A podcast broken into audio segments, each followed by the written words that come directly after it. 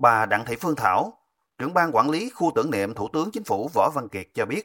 trước đây khu tưởng niệm đã cho tạm đóng cửa để phục vụ công tác sửa chữa, trùng tu nhiều hạng mục công trình đã xuống cấp, đồng thời xây dựng mới nhiều công trình khác. Các cái hạng mục được sửa chữa như là dãy trưng bày, rồi khu nhà nghỉ của Thủ tướng Võ Văn Kiệt,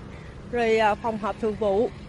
rồi sửa chữa và sơn lại di tích Hồ Dũng Linh, tượng đài ngôi sao và gia công lại các cái hồ nước ở trong khu tưởng niệm. Đặc biệt là những cái cây cảnh, các cái cây tán cao thì chúng tôi ruồng, ruồng bớt để tạo một cái môi trường thông thoáng cho khu tưởng niệm. Và đồng thời các cái cây cỏ, cây kiểng thì chúng tôi sắp đặt lại, trồng thêm, bố trí lại đảm bảo một cái môi trường, một cái mỹ quan xanh sạch đẹp. Bà Đặng Thị Phương Thảo cho biết thêm, khu tưởng niệm nay đã được mở rộng, xây mới nhà thắp hương, trùng tu, bảo dưỡng các hạng mục di tích và tổ chức sưu tầm, trưng bày hình ảnh hiện vật liên quan đến thân thế, cuộc đời và sự nghiệp của Thủ tướng Võ Văn Kiệt. Đến nay các hạng mục công trình cơ bản hoàn thành.